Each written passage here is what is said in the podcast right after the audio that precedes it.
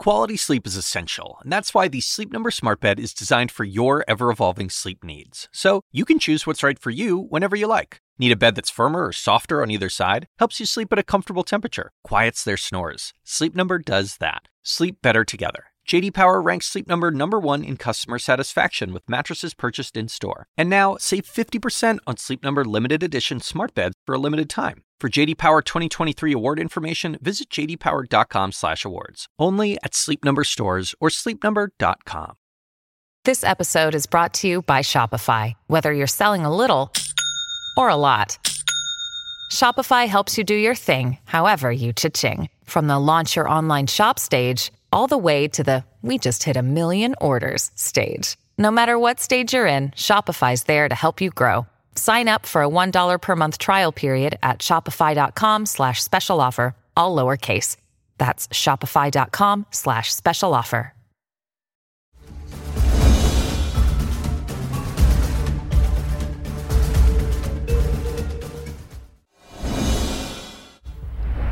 Good evening, everyone. I'm Alisyn Camerota. Welcome to CNN Tonight. The race for the 2024 GOP nomination is heating up.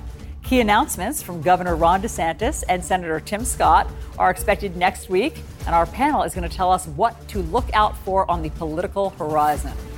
And with the migrant crisis straining cities, we're going to tell you about a big story in the headlines this week that one of the men involved now calls a scam the head of a veterans organization accused of rounding up homeless men and telling them to claim that they were veterans being displaced from their hotel lodgings to make room for migrants. She denies it. Tonight we have the facts, and the New York mayor is calling for an investigation. And AI feels like a runaway train headed our way. Tonight we're going to talk to a former Google executive who worked in AI and tech for decades. His warnings ahead.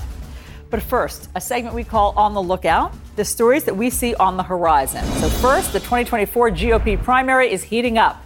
South Carolina Senator Tim Scott filing papers today with the FEC to run for president. He's expected to make a formal announcement on Monday. And Florida Governor Ron DeSantis is expected to file paperwork declaring his candidacy next week.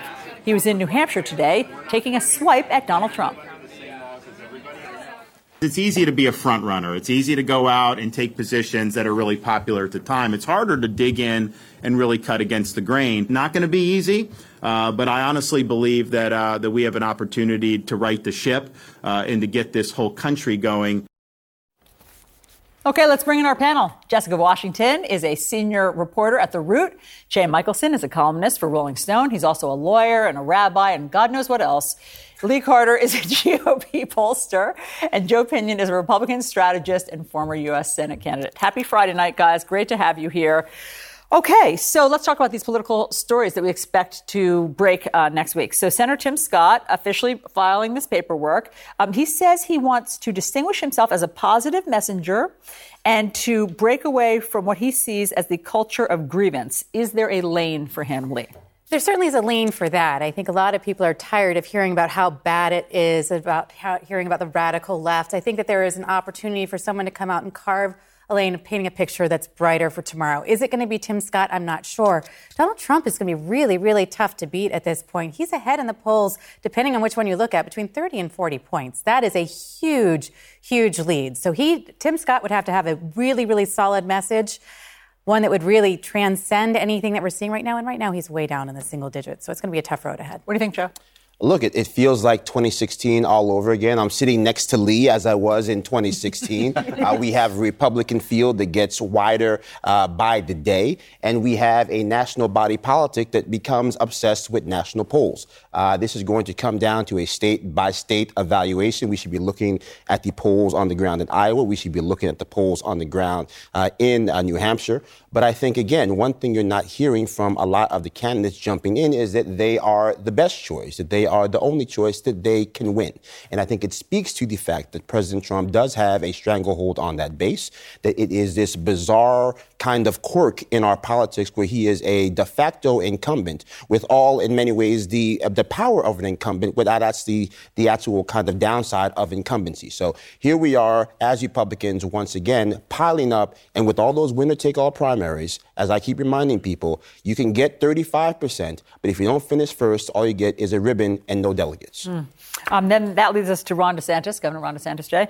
So he met today with New Hampshire Governor Sununu to talk about that um, primary. Governor Sununu himself might be jumping into this race. Do you think that um, Governor DeSantis' fight with Disney will help him or hurt him in a national race? Well, it's interesting just to think about how, in a, in a sense, a lot of the base of the Republican Party used to be supporting business, free enterprise, things like that. Now it's corporations who are leading the charge against some self-styled conservatives, whether it's Dominion in the, in the Fox News case or now uh, Disney going up against Ron DeSantis. It's hard to imagine that you know losing thousands of jobs in this gigantic uh, project that Disney just canceled that they were going to do in Florida will play to that base. But I, I, think it's exactly what Joe said. You know, a lot of this goes into the minutia of what the rules are for these primaries, and if this does feel like 2016, where there are a number of non-Trump candidates who have varying degrees of messages, but if if the non-Trump base, the, what's left of the, you know the non-Trump voters, don't unify behind one of those candidates, it's going to be nominate Trump again.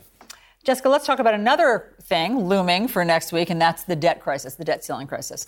So the talks are apparently stalled now. They, they pressed pause on them today after there were negotiators for Kevin McCarthy and President Biden, and they kind of reached an impasse, so it doesn't look like anything's going to happen over the weekend. The, the sticking point, we're told, is that Republicans want budget cuts with this. So uh, put aside for a moment the hypocrisy that when Trump was president, they weren't interested, they, they didn't care that much about the debt ceiling or deficit spending. Let's put that aside. Is the idea of belt tightening, they want to spend less money next year than they did this year. Is that fundamentally wrong? Shouldn't we be watching our budget?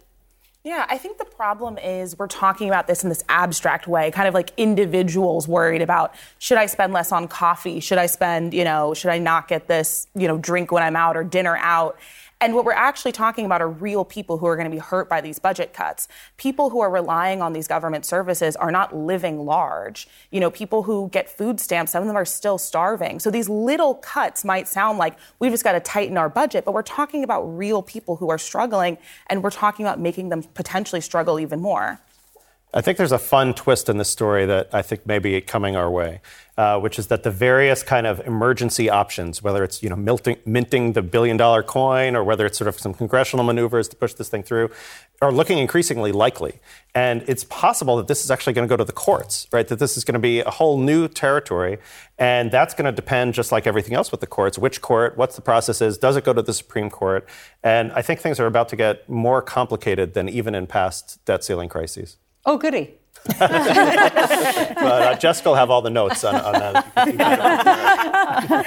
um, okay, and we're also on the lookout for another big story that has been happening this week, and of course will continue next week, and that is the migrant crisis. So, very interestingly, a story that was in the headlines mm. that was upsetting about a group of homeless vets who were allegedly displaced from the hotel rooms where they had been staying to make room for migrants. This story never smelled completely right because it didn't make sense uh, to me, at least, when I, I read it many, many times over the course of the week. Yeah. And I kept saying, but why were they displaced? Why couldn't the migrants go to the other hotel where the vets were? It, it just wasn't coming together. And now tonight, uh, CNN's reporting that the mayor is going to, New York mayor is going to be investigating it because apparently um, from what we know, allegedly, a woman who runs um, an organization that helps veterans may have found some homeless men and basically asked them to masquerade as homeless vets. She might have paid them to do this to claim that they were being displaced. So this is an aside, but the point is a lot's happening in this migrant crisis. There sure is. And I remember we were on. Um, the week that all of that was happening, and it really seemed like the migrant crisis was getting out of control. These kinds of stories I think are terrible because it distracts us from the real issues. We're going to start now fighting about whether or not these things are true when the bottom line is this. We need immigration reform and both sides agree that they, we just disagree with how it needs to get done. You know, Republicans are very much about stronger borders. Democrats are very much about let's put the infrastructure in place to do it in the right way. We've got to fix this and this story, to me, it's a horrific thing that happened, but we shouldn't get distracted by the larger picture that we have. We have some issues we need to address. I guess the point is there'll always always be people who take advantage of this. Well, yeah, I mean, it, it's tragic because lost in all of this is the fact that we have an acute humanitarian crisis. Brought about by this border situation. And so, yes, I would agree with Lee that we've long known we have an immigration problem in this country. The problem that no one seems to really want to uh, grapple with here is that this is a crisis of the Biden administration's own making. That they, over the course of effectively two years, said they wanted to get rid of the stay in Mexico policy. No one forced them to do that. They said they wanted to see Title 42 go away. No one forced them to do that. And so at the end of two years, when they've been suing states to not do their own business on the border, now we've reached the conclusion they wanted. And surprise, surprise, they don't have a plan. So I think to me, that's the frustrating part that all Americans should be focused on. These are the conditions you asked for. But, but weren't those, I, I, hear you, Joe, but weren't those COVID related? I mean, didn't that have to expire at some point? Well, yes, 42? I think Title 42 had to expire, but I think that the remain in Mexico policy was something that they wanted to get rid of. So I just think at the end of the day, if they truly wanted to say, we have a new version of American immigration policy as it relates to the southern border. What is it? Two years later, it doesn't exist. It is a makeshift, a day late, many, many dollars short. And here we have migrants in crisis on both sides of the border. And it's just, to me, something that we need to talk more about because at the end of the day, those are real people, real pain, yep. real suffering. I think you'll get your wish next week. I think we will be talking a lot about it as we have been. Thank you all very much. Okay, this next story is jaw dropping. A man has been showing up at a bus stop for elementary school kids with an AR 15 rifle in order, he says, to make a point. We'll explain next.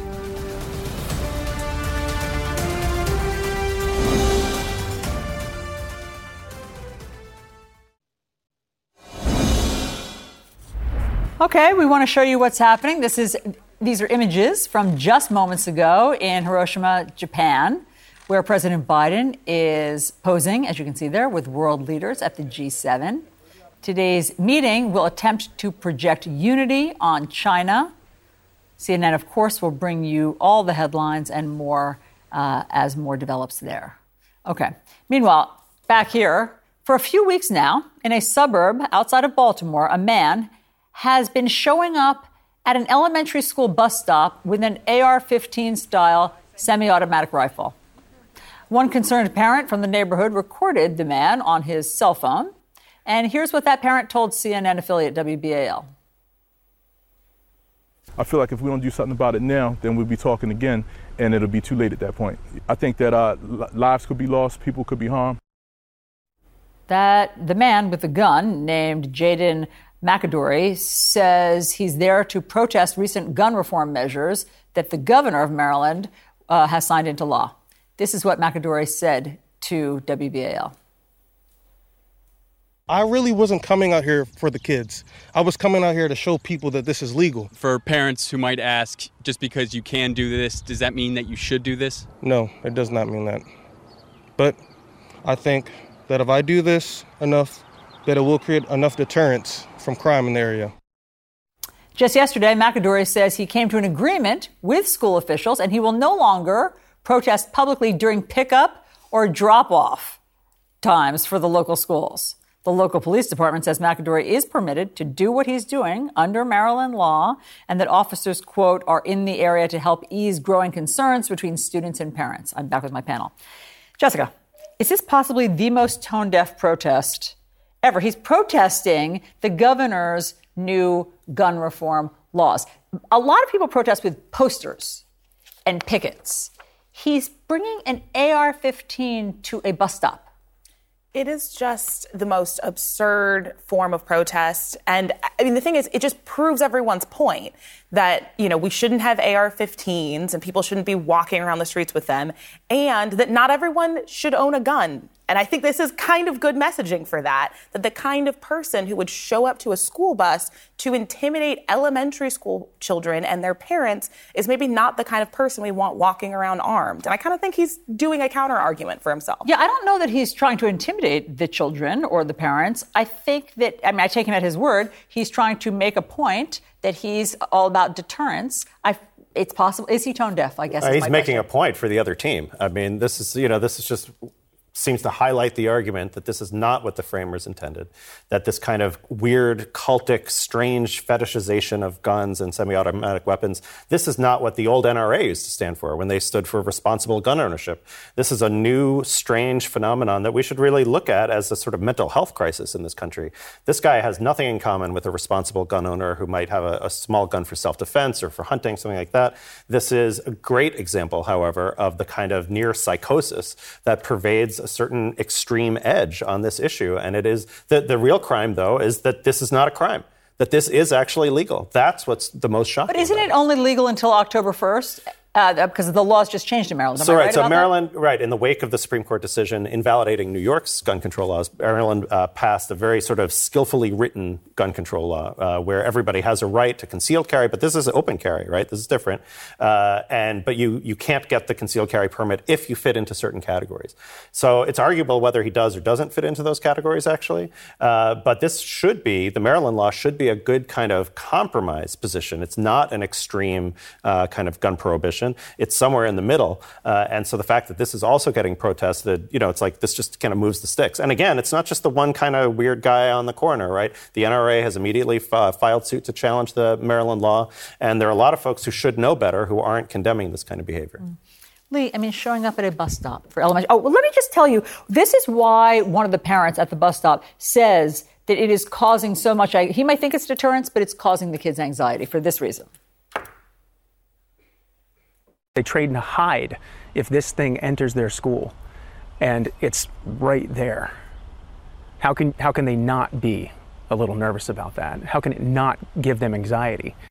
Such a great point. All of our kids are doing drills right now for active shooter drills and he decides to go to the bus stop. My four year old had an active shooter drill in her school, and it's absolutely horrifying. There's just nothing that's okay about this. And I've got to say, these kinds of stories make me crazy because it makes it seem like that's what the right is out for, and it is not. When you look at the polling, Two thirds of Americans want stricter gun laws. 87% of Americans want criminal background checks. 77% want a 30 day waiting period. 81% want to raise the age. 80% say that they should be able to have mental health checks. Americans agree on so many issues here. This is the kind of thing that just makes it just seem like there's a side that is, is, is, is insane. And that's not the case. They represent a fraction of Americans. And what I also want to say is it's a shame and scary. 54% of Americans say that they have had one of these experiences, a close encounter with someone with a gun.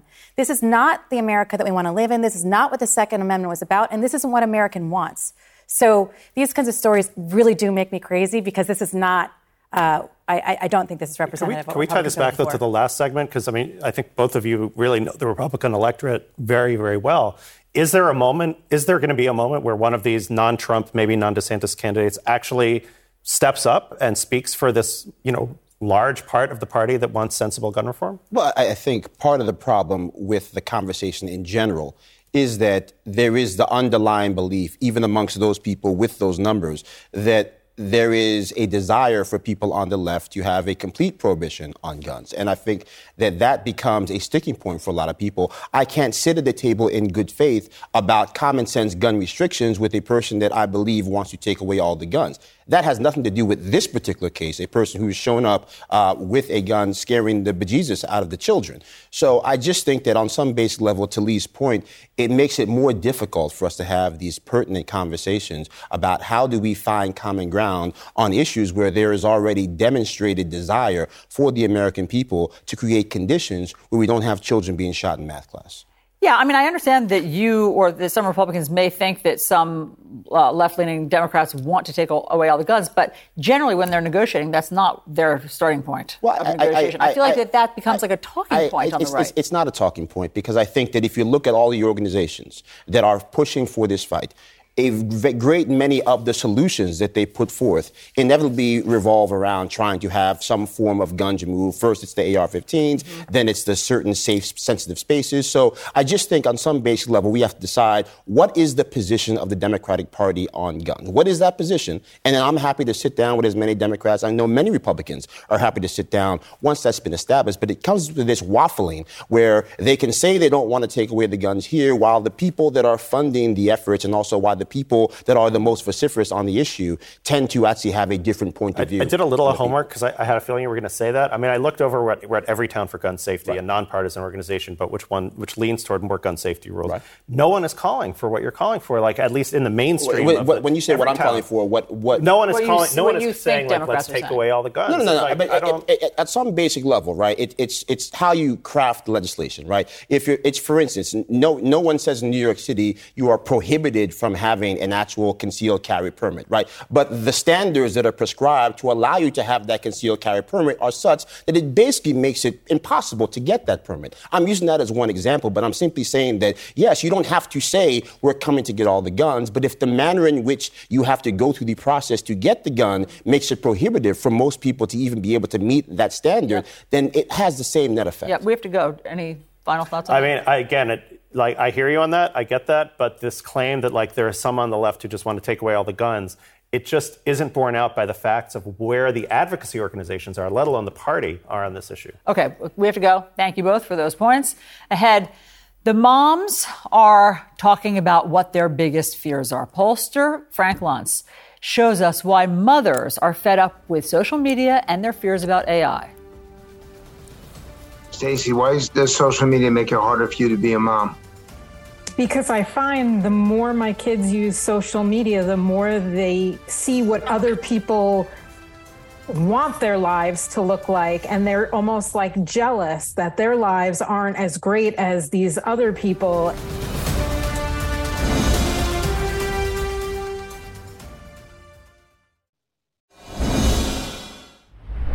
Pollster Frank Luntz just gathered a group of concerned moms to ask their feelings about social media and artificial intelligence. It turns out they see danger. He started with the question What one word comes to mind when you think of social media? Influential. Shannon. Dangerous. Amber. I would say dangerous. That that was. Janelle. Cancer. So, Janelle, you said cancer. Explain that. It just sucks the life out of people. That's it. And Frank Luntz joins us now to share more about what frightens these moms. Frank, great to see you. That was um, that was sobering to hear what they think about it. And what else was sobering, because I watched all the clips, was that they're worried about it. They think it's a cancer in their lives, but they don't seem to be able to do anything about social media and its influence on their kids. Is that right? And that's one of the challenges. By the way, there's nothing that would get me to get up at uh, 4:29 a.m. in London other than this. Thank you. I was listening to the segment that you had before, and guns and the violence of guns and the fear that our children have is so significant. But that's some children in some places. The scourge of social media and artificial intelligence is almost every child in almost every community, in almost every neighborhood and home. We know the damage it does physically, we know the damage it does mentally. Moms are telling us that their kids are staying awake at night, that they're not sleeping, they're not exercising, they're not going outside. They can't have communication with their own children, that their children don't know how to talk to their parents, that many nights they spend at the dinner table saying absolutely nothing, and yet nothing is happening. Alisyn, I don't understand why so many parents don't treat this the same way they would treat guns and narcotics and, and strangers and not let people into their homes. To me, the most amazing comment was from a mom who said, These are things I wouldn't let into my household, yet my children bring them in every single day, and I don't know about it. And Washington does nothing. Yeah.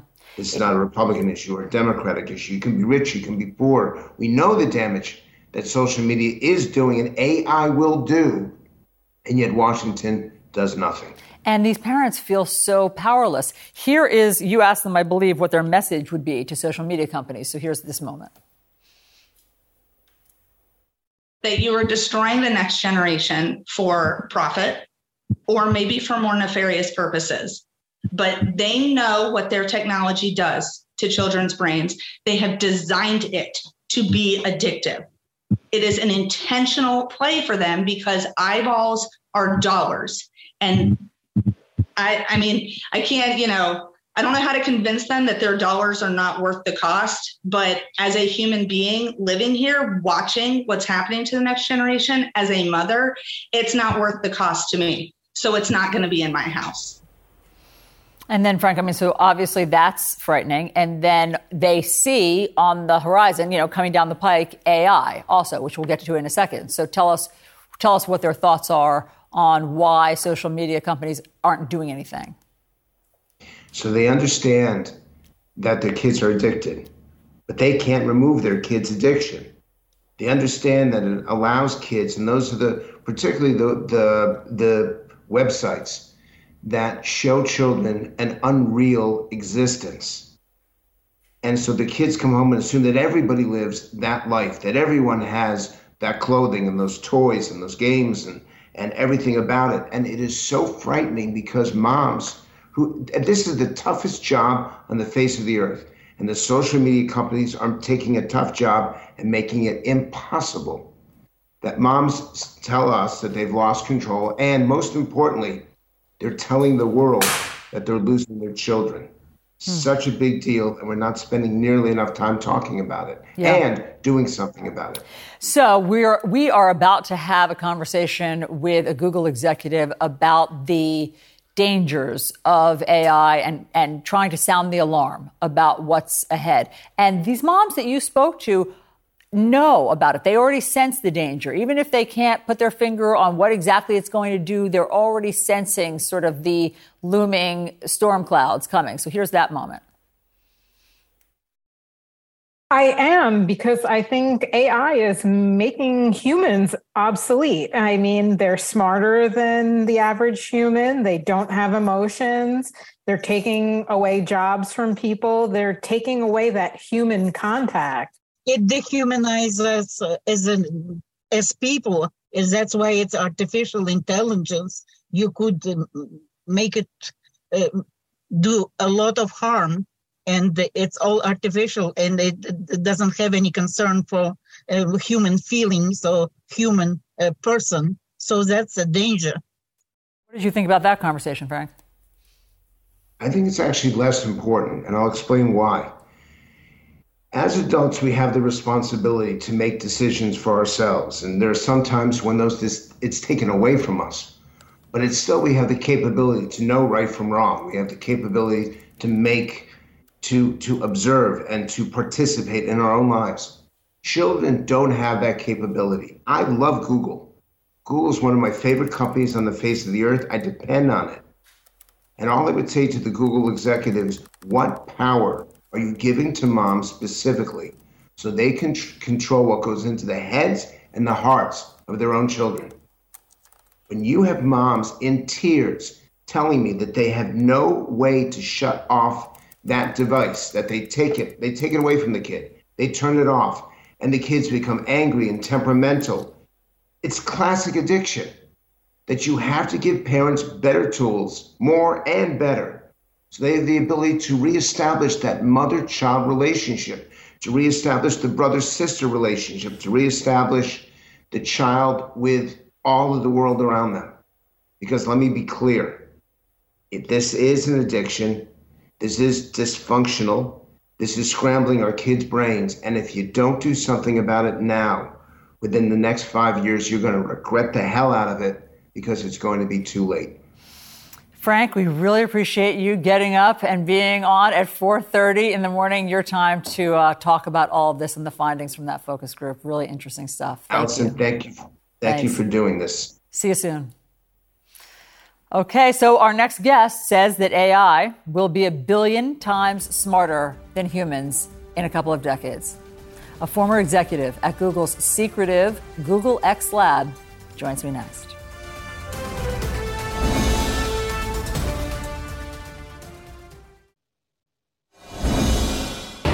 My robots don't kill people. That thing threw somebody out of a window. Is that registering with you?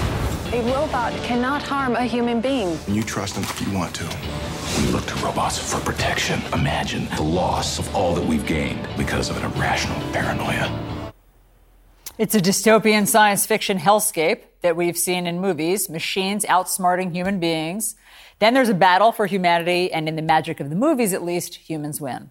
But in real life, what does a future with artificial intelligence look like? It could potentially have inconceivable power, and some pioneers of it are trying to sound the alarm. Mo Gawdat is a former executive at Google's secretive research and development lab called Google X, and he's here to tell us what the future holds. Mo, thank you so much for being here. We've really been looking forward to this conversation. So, um, you know a lot more about AI than I think most of us do. On a scale of 1 to 10, with 10 being the worst, how worried should we be about artificial intelligence and what's about to happen? Thank you very much for having me, Alisyn. This is a very, uh, you know, uh, timely conversation. I would definitely say uh, the robots do kill people. Just on as a comment on the uh, science fiction clip that you uh, showed so far, uh, this has been a big part of the investment of, you know, killing machines and killing drones and so on and so forth. Uh, to answer your question accurately, there is a, I would say, there is a very low probability that a very bad situation would happen there is a very high probability that a reasonably bad situation would happen. So, you, do you lose sleep over this at night? I mean, are we at a nine on a scale of one to ten? Are we at a nine for how worried we should be about it? An eleven? Where where are we? I, I'd probably say we should be worried. We should probably act as if it is a nine out of ten, and probably react, uh, you know, and and sort of hope for a uh, a five out of ten. There are immediate dangers that I definitely believe we're not going to escape. Uh, the exist- existential threat that we see in science fiction movie is much less likely to happen, but it is definitely a possibility. So but, but think about it this yeah, way. Yes, but, but hold on. When you say there are immediate dangers, can you just outline a few of those for us? I mean, uh, the, the, the, it's game over for our way of life altogether. I mean, think about it. Uh, we are today at a a, place where something like ChatGPT is measured to be at 155 IQ. It is it knows a thousand times more than the than the best of us, and it, it does that uh, with with almost 10% of the number of neural networks that we have, with a limited compute power for a pilot. Uh, ChatGPT 4 is 10 times better than 3.5. Just think about it. If we get another 10x when, it, when we go to ChatGPT five, it will be at an IQ of say 1600. That's a hundred times. Uh, that's ten times Einstein. Right now, we have to imagine what that means to the fabric of society. So things like jobs are gone. We absolutely have to start reacting to this right now. Uh, you know, think about the reality of what kind of power. This is almost an Oppenheimer moment, right? Give that kind of power to one person and see the, dis, the disruptive differentiation of power and how that would, uh, would impact our society. It's, uh, it's definitely a call for action immediately. So, Mo, when you say that they can become um, killing machines, as you just said, AI powered machines, that sounds bad. What do you mean by that? Yes. So, sadly, because of uh, of the system that humanity has built, which is known as capitalism. Nothing wrong with capitalism, by the way. There is a big uh, issue with the target we give to capitalism. Capitalism as a as a process is very very efficient, and when we use it to achieve more power and more dollars, if you want, then what ends up happening is we do the, the wrong things. And if you look at most of the investments in AI today are going into what they're going into killing, spying, uh, selling, and gambling. That's it, basically. And that's not a, uh, you know a, a, special thing for AI. Every industry that wanted to make more money or gain more power, they, they invested in defense. We call it defense. We don't call it killing. They invested in selling. We call it you know we call it advertising. We don't call it selling. Uh, they, they invested in gambling. We call it trading, and we don't call it gambling. And we, you know, they invested in spying. We call it surveillance, but we don't call it spying. And when you really think about it, if you have a cancer research approach, you need to, you need to raise funds. But if you said I'm going to pour investments on something that's going to sell more by capture, you know, capturing children in front of social media uh, for a longer time to show ads, everyone will pour money on it. Uh, the, the investment cycles that are going today Uh, and, and it highlights my biggest concern. My biggest concern is not the machines. I actually am not afraid of the machines. I'm afraid of what humans can do with such immense amount of power when the objective is more power and more money. So, Mo, what should President Biden or Congress, our elected leaders, what should they be doing today to stave off some of the, this catastrophic scenario? We need to be a little realistic. Uh, we can regulate humans who are developing AI. We cannot regulate AI. You cannot regulate something that's a billion times smarter than you. That's, that's by definition. There is another solution that's not up to government to do that, and we can talk about this if you want to. The, the government today needs to start uh, reacting a lot quicker than they reacted to the pandemic of COVID 19, right? We waited until there was patient zero, and then we waited until there was patient 10,000, and then we reacted. This is a wake up call today that is not very difficult to, you know, to, to, to, to predict where it's going. They need to, number one, uh, uh, make sure that anything fake is is uh, is shown as fake. I think there should be a law that simply says, uh, uh you know, people should be criminalized for putting out AI generated content unless they highlight that this is AI generated, that, it, that this could be fake. I would go as far as to say face filters should have a remark on them that says this is fake, uh, you know, face filter. This is not really me, right? They need to work on you know, there was the open letter trying to stop AI. That's impossible just because of the prisoner dilemma of everyone trying to get ahead and the arms race to, to, to AI, if you think about it.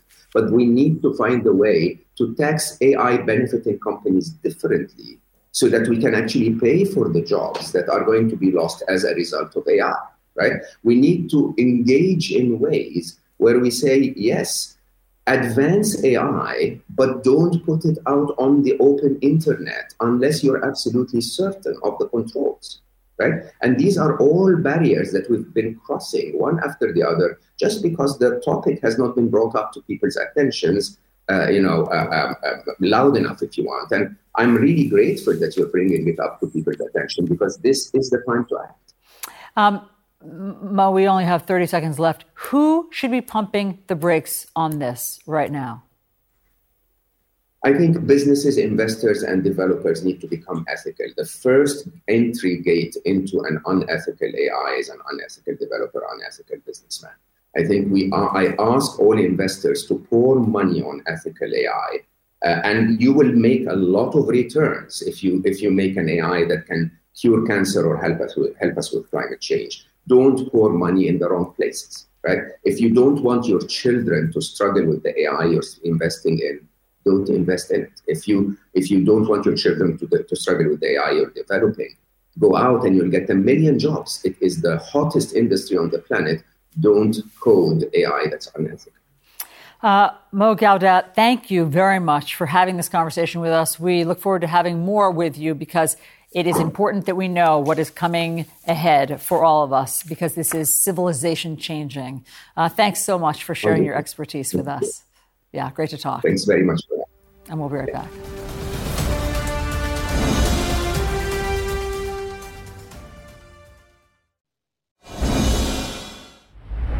NFL legend Jim Brown has died at the age of 87. He had a remarkable career on the field and shocked the sports world when he retired at just 30 years old to devote his life to acting and activism. Former President Barack Obama tweeting, I was too young to remember Jim Brown's playing days, but I knew his legacy. One of the greatest football players ever. He was also an actor and activist, speaking out on civil rights and pushing other black athletes to do the same. Our thoughts are with Jim's wife, Monique, his children, and everyone who knew and admired him. More on Jim Brown's amazing life from CNN's Andy Scholes. Jim Brown's name no longer dominates the NFL record books, but many still consider him to be the best running back of all time. The former All American football and lacrosse player at Syracuse was the top draft pick of the Cleveland Browns in 1957. He led the team to the league championship game that same season, earning the Rookie of the Year award. Brown never missed a game, but abruptly retired after just nine seasons. My attitude is that as a champion, I only relate to my level of performance, and I must remain pure in that, and I am pure in that. And uh, I live that way. And what I've done speaks for itself. I only talk about it when I'm asked about it. He walked away from the game as the all time leading rusher, a record that would stand for nearly 20 years. I think the intensity level that I carried and my numbers in nine years are going to be hard for anyone to match. After football, Brown caught the acting bug, starring in the 1967 movie The Dirty Dozen. He went on to appear in more than 50 films. Brown also made his mark as a civil rights activist, working with inner city gang members and prison inmates. But Brown had his own demons. He spent four months behind bars for refusing to accept the terms of his probation for vandalizing his wife's car in 1999. I turned down three deals. Then, when I was sentenced and given a ridiculous sentence, I turned that down. Why do you think I did that? Because I'm afraid to go to jail? Hell no, I'm not afraid to go to jail. But through it all, he remained a sports icon, the only man to be enshrined in the Pro Football, College Football, and Lacrosse Hall of Fame. Another Cleveland favorite, LeBron James, paying his respects to Jim Brown. The NBA star saying, quote, I hope every black athlete takes the time to educate themselves about this incredible man and what he did to change all of our lives. His Instagram post includes a clip of him giving a bow to Jim Brown during the 2015 NBA Finals. And thanks so much for watching tonight. Our coverage continues now. Quality sleep is essential, and that's why the Sleep Number Smart Bed is designed for your ever evolving sleep needs. So you can choose what's right for you whenever you like. Need a bed that's firmer or softer on either side? Helps you sleep at a comfortable temperature, quiets their snores. Sleep Number does that. Sleep better together. JD Power ranks Sleep Number number 1 in customer satisfaction with mattresses purchased in-store. And now, save 50% on Sleep Number limited edition smart beds for a limited time. For JD Power 2023 award information, visit jdpower.com/awards. Only at Sleep Number stores or sleepnumber.com. I'm Dr. Sanjay Gupta, host of the Chasing Life podcast. In honor of our 10th season, we want to hear from you. Leave us a message at 470-396-0832 and tell us how you chase life. It could be used on an upcoming episode.